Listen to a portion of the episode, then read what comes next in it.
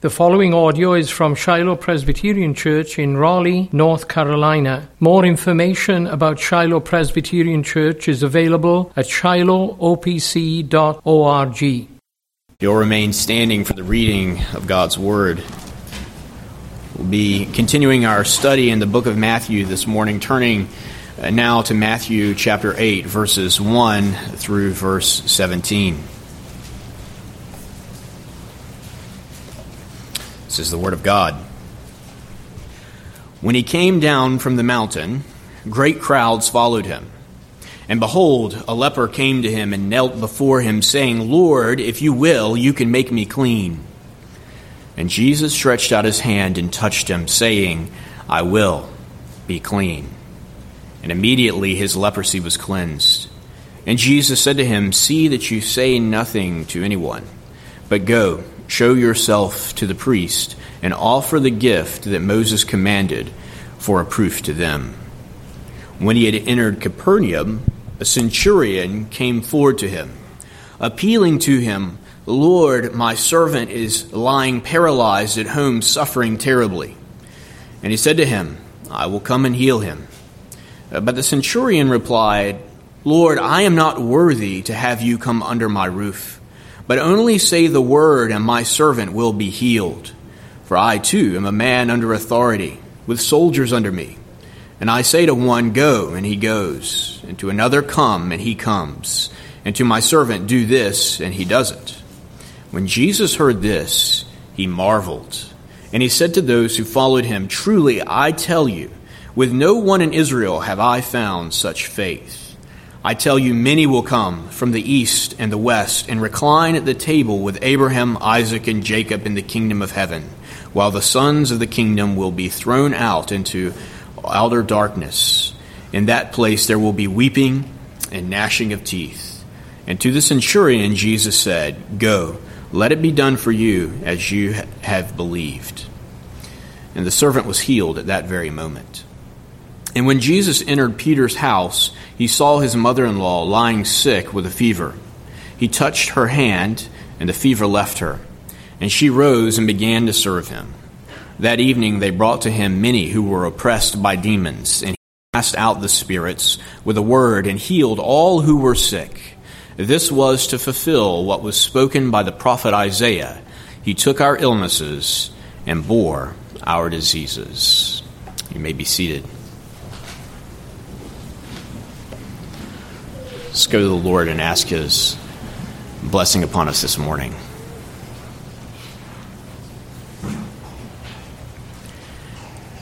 Gracious Heavenly Father, we pray, O Lord, as we come to this particular passage of your holy word, that you would see fit to show us your Son from it. That you, O Father, would be gracious to us that we might look upon the glory of our Savior by faith now that we might in the future look upon it by sight and glory. We pray, Father, that you would bless the meditations of our hearts and the words of my mouth as we begin to explore this text together this morning. Speak to us powerfully, we pray. In Jesus' name, amen. Well, it was the, the British historian, political thinker Lord Acton uh, who once remarked that power tends to corrupt, and absolute power corrupts absolutely. Now, there's no doubt that we don't really need anyone to go and prove that to us. We know it from our own experience. We know that every sinner has the incredible propensity to let even the smallest amount of power go straight to their head. They have the incredible ability to take whatever power they accrue and instead of using it for the good of others, begin to use it for their own good against others. Now, that's true of individuals. It's even more true, perhaps, of institutions and of governments. But we know that it is true also of every one of us. When we're honest about it, we realize that we all have that sinful propensity to love ourselves, as it were, more than others, and to let any power, any ability that we have be used first and foremost for our own good. There's no doubt that what Lord Acton was getting at is true. And yet, as we come to this particular passage of the Gospel of Matthew, we find one important exception to his maxim. You see, we see here in Matthew chapter 8 one who is simultaneously the possessor of absolute power and also is absolutely incorruptible. Indeed, we see one here who's marked not only with incorruptibility, but perhaps with the opposites of corruptibility, with corruption, or uh, with the opposite of corruption, that being great compassion. Uh, we see the Lord Jesus Christ here displayed before us as one who is able to do great things and as one who is willing to show great compassion. He uses his power, as it were, not for his own good, uh, but for the good of the weak and of the good of the lowly of this world. We see that demonstrated for us here in Matthew 8. We look, as it were, at verses 1 through 4, and we see Jesus demonstrating his willing compassion towards the leper. As we move on in the passage to verses 5 through 13, we see Jesus again demonstrating his compassion, but this time in particular, we see that his authoritative power is recognized in the marvelous faith of the centurion. And then as we get to the end of the passage in verses 14 uh, through 17, what we find is that all of these episodes, concluding with the healing of Peter's mother in law and with the healing of these mass of people that were brought to Jesus, are all meant to show us that Jesus is not only one who possesses willing compassion and absolute power, but he's one who has been sent on a messianic mission for the sake of God's people. And that's what I want us to see this morning from this text. As we look at it, we see Jesus set before us.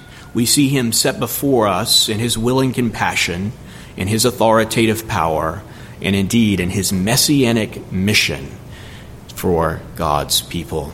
Look with me, if you will, beginning at verse 1, and we'll begin to consider then the willing compassion of Jesus as we see it here in the story of the healing of the leper. You note verse 1 uh, clues us in that there is going to be something of a transition in this passage. We have just been uh, reading and studying about that most glorious sermon of our Lord Jesus Christ. We've been hearing about the Sermon on the Mount. We've been there for quite a number of weeks now. And now we are transitioning away from Christ's sermon to his healing ministry. And you'll see that as we continue on through the book of Matthew, that the, this particular section is marked with many accounts of Jesus' healing. And we see here in verse 1 that he has come down from the mountain. And as he comes down from the mountain, he is followed by a great crowd. No doubt these are the people who, just in verses 28 and 29, were marveling. They were astonished at the authoritative teaching of Jesus Christ. They have seen something in Jesus that they have never seen before. And they continue then to follow him. And as they come down from the mountain, we can imagine this great mass. Verse 2 introduces the leper to us. Verse 2 says, And behold, a leper came to him and knelt before him, saying, Lord, if you will, you can make me clean. Now, if we take a few moments to imagine this scene, I think it, I think it adds really to our understanding of the text remember for just a moment what you know about lepers. Lepers are not exactly the most popular people in ancient Israel. Uh, quite the contrary, they're the outcast. They're those people who live at the very fringe of society. And, and worse than that, they are people who possess uncleanness that is not only a burden to themselves, but which is contagious, as it were, to others.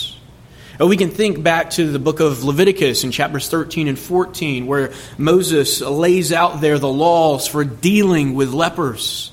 And we remember there that as a leper draws near to people, he must cry out, indicating his own uncleanness. And thus we can imagine what this might have been like as this leper comes into the midst of this crowd that's gathered around the Savior. We can imagine him coming and the crowd begins to split and you begin to hear this man saying, unclean, unclean. And the people recoil, seeking to avoid this leper. And he comes right up to Jesus. You must have been able to hear a pin drop. Can you imagine what you would have thought if you would have been standing around? This is a man who's ritually unclean coming to interact with this great teacher. And look at what the leper does. He falls at Jesus' feet. He falls at Jesus' feet. And he makes a statement, doesn't he? Lord, if you will, you can make me clean. There's more to this statement than meets the eye, perhaps. If you think about it for the moment, the, the leper's statement uh, has some Im- implicit things in it, doesn't it? It's implicitly a, a request, a request for healing.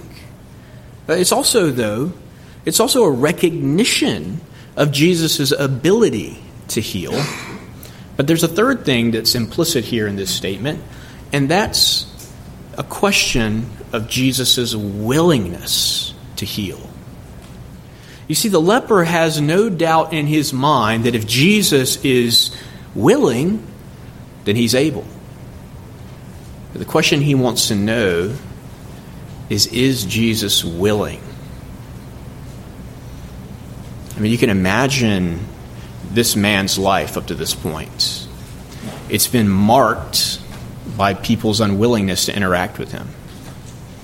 It's been marked by being shunned, by living on the fringes of society. Uh, we don't know how long he's been a leper, but even a short amount of time being a leper must be immensely emotionally scarring to someone. I mean, can you imagine what it would be like to be in this sort of position? And we don't know for sure if this man actually has what we would today call leprosy namely the kind of disease that makes your body parts fall off, but it's a possibility that he does. If that's the case, then you can imagine even more the desperation of the statement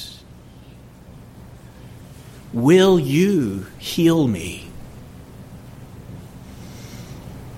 And Jesus does something amazing in response. Jesus, in verse 3, stretched out his hand and touched him, saying, I will be clean. Friends, there is no greater picture of the compassion of our Savior, the Lord Jesus Christ, than the one that is painted for us in that very sentence. Imagine what Jesus is doing. He reaches out and he touches this leper. That would have been an unthinkable act for the people standing around. Now it's not pins dropping, now it's just it's just complete and total total silence. The pins don't even make sounds at this point. Uh, they're looking at what just happened and they're just stunned.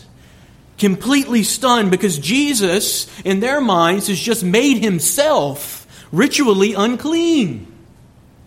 But you know that that's actually not what happened, is it?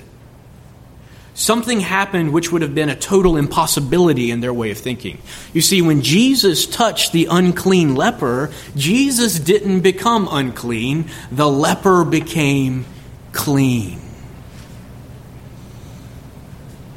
This is a radical reorientation of their thinking.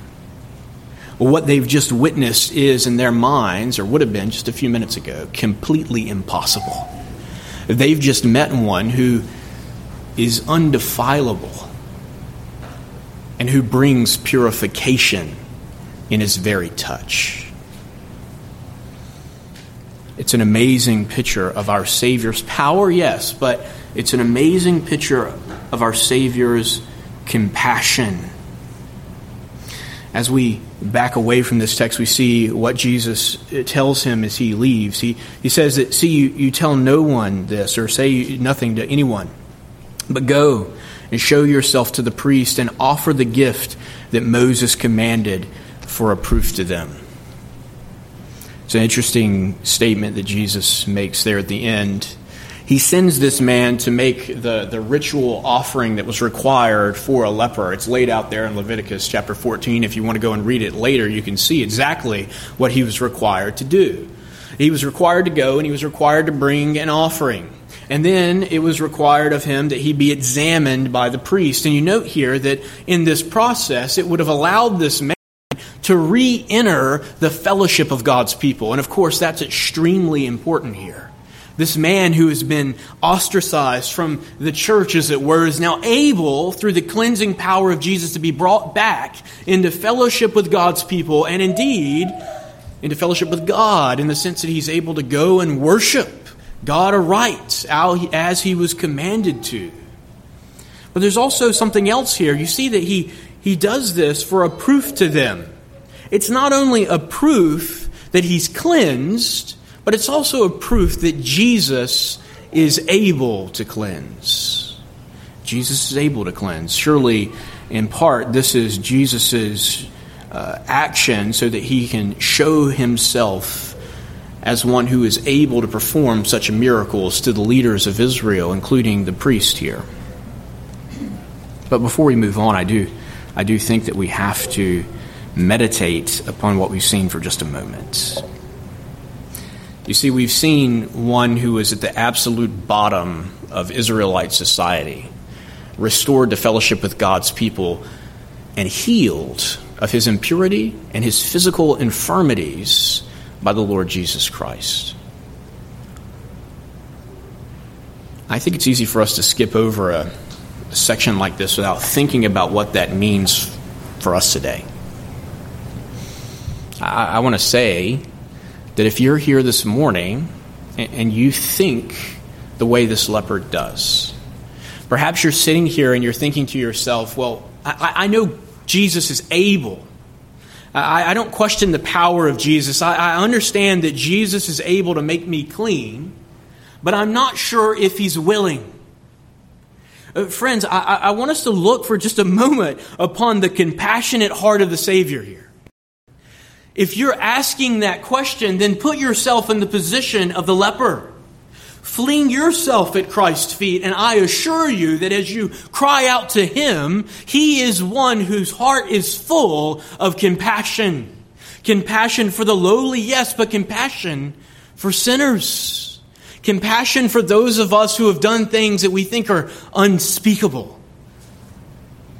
He's full of compassion for us today as his heart is inclined towards sinners in heaven, just as much as he was marked by compassion whenever he was walking this earth and demonstrating it to this leper. Friends, meditate upon the compassion of the Savior. Now we see the Savior's willing compassion here. As we transition to verse 5, we find another episode of healing, as it were, another one of these healing stories that we're told about Jesus. This time it includes a centurion and his servant. Look with me, if you will, at verse 5. It says here, when he entered Capernaum, you notice there's another change in location, signaling not only a change in location, but also a change in the story. A centurion came forward to him, appealing to him, Lord, my servant is lying paralyzed at home suffering terribly. Again, we see someone coming to Jesus who seems to understand that Jesus is able to heal. Now, it's interesting in this case that as we saw the leper, he was really, really bad off, no doubt. He was in terrible condition. Yet he was able, of his own volition, to come to Jesus. You note that. But here we find one who's not even able to come to Jesus. Someone has come on his behalf. The centurion has come on behalf of his servant. His servant is so bad off that he's paralyzed. And as he comes to him, he, he makes this statement Lord, my servant is lying paralyzed at home, suffering terribly. Again, we don't have a request here, we have a statement, yet implicit in there is no doubt a request for healing. And note what Jesus does, again, demonstrating his compassion. He says to him, I will come and heal him. But in verse 8, we begin to see some significant differences between this story and the last. The centurion replies, Lord, I am not worthy to have you come under my roof, but only say the word, and my servant will be healed. You see, the centurion is sure that he is unworthy to have Jesus come into his home. It's interesting. It doesn't say it here, but in other places in the gospel, it actually notes that as uh, this centurion is introduced to Jesus, uh, the Jews come to him and they say, This is a worthy man. And here we have the centurion recoiling at that in a way. He says, No, I, I'm unworthy. He recognizes that Jesus is a holy man of God, and he recognizes that he is not worthy to have him even come into his home. Some would suggest that it's because this man is a Gentile God-fearer. No doubt that's true. And he understands the laws of the Jews prohibit Gentiles from having Jews in their home. It'll make a Jew unclean to go into the home of a Gentile. But I think it's not only that. It's also the fact that this man recognizes the greatness of the Savior. So he says here, no, no, no, don't come to my home, but only say the words which is remarkable in and of itself. But then he goes on in verse 9 and following to explain why he has confidence that Jesus is able to heal his servant without even coming near him. Listen to what he says For I too am a man under authority with soldiers under me. And I say to one, Go, and he goes, and to another, Come, and he comes, and to my servant, Do this, and he does it. And at this statement, Jesus does what? In verse 10, Jesus heard this. He marveled, and he said to those who followed him, Truly, I tell you, no one in Israel, or in no one in Israel have I found such faith. Uh, see what's happened here. The centurion has a deeper understanding of Jesus than anybody that Jesus has encountered up to this point. You know why?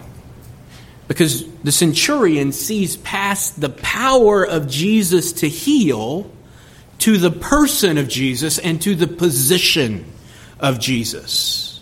You note that he explains it this way. He says, I too am a man under authority. What is he saying there? He, he's saying that he understands where Jesus' power comes from. It comes from God. And he, he goes on to say that because he's a man under authority, all he has to do is say the words, and those who are under his authority go and do whatever he has commanded them to do. And he recognizes that Jesus has this kind of authority. He doesn't have this kind of authority over just his disciples, but he has this kind of authority over the entire creation. You see, what this man has done is he recognizes that Jesus is not just a great healer. He's not some sort of magician. He's not some sort of, you know, uh, genie that grants whatever wish that somebody comes and asks him for. He is one who acts with one with authority over all of creation. He recognizes that Jesus has this divine authority. And apparently, none of the Jews got this at this point all the people that should have got this didn't get it. But this Gentile, this Gentile gets it. He gets it. And this leads Jesus to do a bit of a digression here. He says, as he marvels at what he has just witnessed, truly, truly, right, or truly rather, I tell you, with no one in Israel have I found such faith. I tell you, many will come from east and west and recline at table with Abraham, Isaac, and Jacob in the kingdom of heaven, while the sons of the kingdom will be thrown into outer darkness. In that place there will be weeping and gnashing of teeth. Jesus uses the faith of the centurion as an opportunity to teach about the scope of his work. He uses this centurion's faith to both warn the Jews and to teach them that the kingdom ought not be narrowly defined along their ethnic lines. You see, what Jesus is getting at here is that the true son of the kingdom is the one who recognizes the person of the Lord Jesus Christ when they look upon Christ, they don't see somebody who can provide convenient access to health care. What they see is the one who has been sent from God with God's authority for the sake of God's people. They truly recognize who Jesus is. That's key to being a true son, as it were, of the kingdom. It's important for us to note here that there's a danger for those of us who have been born and grown up in the church to fall into the same kind of mistake that these Jews were falling into. You see, covenant children, just because you've been baptized, just because you've been catechized, just because your mom and dad make you go to church every Sunday, that does not give you a right to recline at the table with Abraham, Isaac, and Jacob. The only way that you gain that right is through faith in the Son of God. It's as true now for us as it was then for them. Do not rest on your covenant membership for your salvation. Don't do that. But the text continues. The centurion, well, rather, Jesus says to the centurion, Go and let it be done for you as you have believed. And the servant was healed at that very moment. It's really remarkable if you step back and compare this for a moment with his actions towards the leper. It's almost like he, he, he picked uh, the most difficult way to heal both of those people. With the leper, it was scandalous for him to touch him. So he did. And he showed his power and his compassion in that act.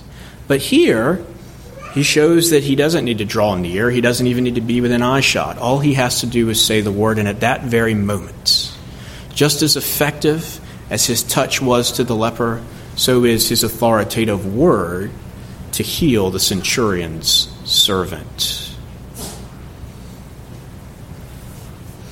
But as we move on to the last section of text here, we begin to see Matthew's point in arranging these things the way he's arranged them. We've seen the willing compassion of the Savior, we've seen the authoritative power of the Savior. And now, as we turn to verse 14 and following, we see the messianic mission of the Savior. Look at what happens in verse 14. And when Jesus enters Peter's house, he saw his mother in law lying sick with a fever. And he touched her hand, and the fever left her. And she rose and began to serve him. That evening they brought to him many who were oppressed by demons, and he cast out the spirits with a word and healed all who were sick. This was to fulfill what was spoken by the prophet Isaiah. He took our illnesses and bore our diseases. Before we jump right to verse 17, which is, I confess, my own temptation here, it's important for us to see what he's done here. He enters Peter's house, he sees mother in law lying sick with a fever, and he touches her hand. Of course, this is another demonstration of his power, it's another demonstration of his compassion, but it's also interesting to look at the way in which this whole section of narrative works. You have the leper who comes to Jesus, you have the centurion who comes on the behalf of a servant, and then lastly, you have Jesus coming himself. Uh, to Peter's mother in law. It's kind of an interesting way that the text is arranged to show us the variety of ways in which Jesus showed compassion to these people. It's also interesting that we've seen a leper healed, We've seen a Gentile healed, and now we see a woman healed. All of these people, to one degree or another, would have been second class citizens in this society. And Jesus shows his willingness in every case uh, to show mercy and compassion to them. That's a significant point we shouldn't miss, both for the sake of our own emulation. We should never look upon somebody as outside the reach of our compassion and certainly not outside the reach of Jesus' compassion. We need to be careful when we interact with those who make us recoil. Be careful that we look like the Savior as we seek to love our neighbors. But as the text continues, we see all of these people being brought to Jesus. Many, it says, were brought to him. Some who were oppressed by demons, and he casts the demons away. And, and with a word, and, and then he heals all those who were sick who were brought to him. We can imagine Peter's house just filling up with people as they find out where Jesus is coming to be healed and, and to have their, their demons cast out. But it's in verse 17 where we, where we really see uh, the, the point of what Matthew has been showing us from verse 1 and following. He says there that this was to fulfill what was spoken by the prophet Isaiah. Now, no doubt he's speaking specifically to some degree of verse 14 and following, but he's also, I believe, speaking of everything that has come before it in this chapter. What he's saying to us is that as we look upon the actions of Jesus in Matthew chapter 8, what we're meant to see is not just a really powerful and compassionate person what we're meant to see, and what amazingly the Jews didn't see in the previous section, but the Gentile seems to have understood at least something of it. What we're meant to see is that the one standing before us is the Messiah. Look at where he quotes from. He quotes here from Isaiah chapter 53 which of course is the fourth servant song of Isaiah. It's one of those famous messianic passages of Isaiah where we learn about how the Messiah will work whenever he comes to the earth. Imagine as Matthew writes these words, he must have thought, how did we miss it? Because he was, he was missing it at this point too, it seems like. How did we miss it? Those Jews who knew the Old Testament, who knew to look for the Messiah, who knew that he would be one who would act like this. How did they miss it? Yet they did somehow. But what he's trying to tell us here is that Jesus is the servant of the Lord. He quotes from Isaiah 53 there from verse 4 in our text, generally it's translated this way Surely he's borne our griefs and he's carried our sorrows. Either one of these things, or either one of these translations, is, is a valid translation. In some ways, they highlight different aspects of Christ's work here. But if we continue from verse 4, we see, Yet we esteemed him stricken, smitten by God, and afflicted. Verse 5 But he was pierced for our transgressions he was crushed for our iniquities. Upon him was the chastisement that brought us peace. And with his wounds we are healed. We all, like sheep, have gone astray. We've turned every one to his own way, and the Lord has laid on him the iniquity of us all. You see, as Matthew locates the messianic mission of Jesus there in Isaiah 53, he's pointing us to the reality that Jesus is not just the one who is able to heal our physical infirmities, but Jesus is the one who has come. He has come to deal with the disease, not just the symptoms. You see, by quoting from that context, what he's seeking to get us to understand is that Jesus is demonstrating here his compassion and his power, yes. But he's not only demonstrating his willingness to heal uh, the, the physical infirmities that we have, whether they be leprosy or paralysis or fever or cancer or depression or whatever you want to put in there. Jesus is powerful enough to do that, yes. There is no doubt about that. But what makes Jesus the great physician is not that he is able to come and alleviate our physical suffering. What makes Jesus the great physician is that he is able to deal with that sin and misery which lie at the very heart, at the very root of every infirmity that we have.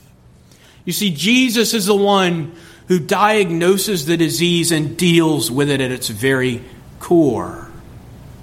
He's the one who's come to deal with our greatest problem. Not our physical pain, but our sin and our separation from God. Matthew is pushing us to see the scope of Jesus' messianic mission here. It's important that we put all these things together. It's important that we keep them together. Jesus was healing on this earth. Friends, there will be a day where he will bring healing to this mortal frame, where he will transform this body of dust into a body that bears the image of the man of heaven, no doubt. That is part of the work of Jesus. But what lies at the very heart of the work of Jesus is his willingness to not just take away our sickness, but to take our sins on himself, to be pierced for our transgressions, to face the judgment of God for the people of God.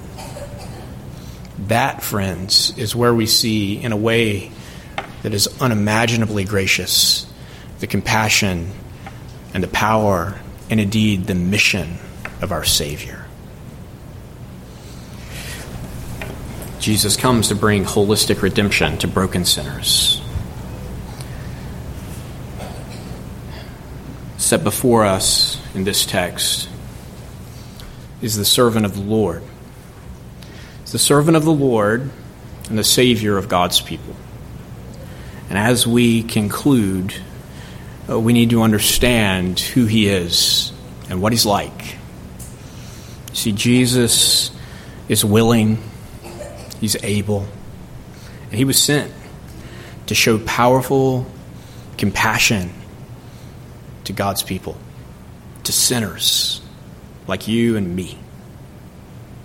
For our good, but for the glory of our Father in heaven, who sent him out of love so that he might die for our sakes.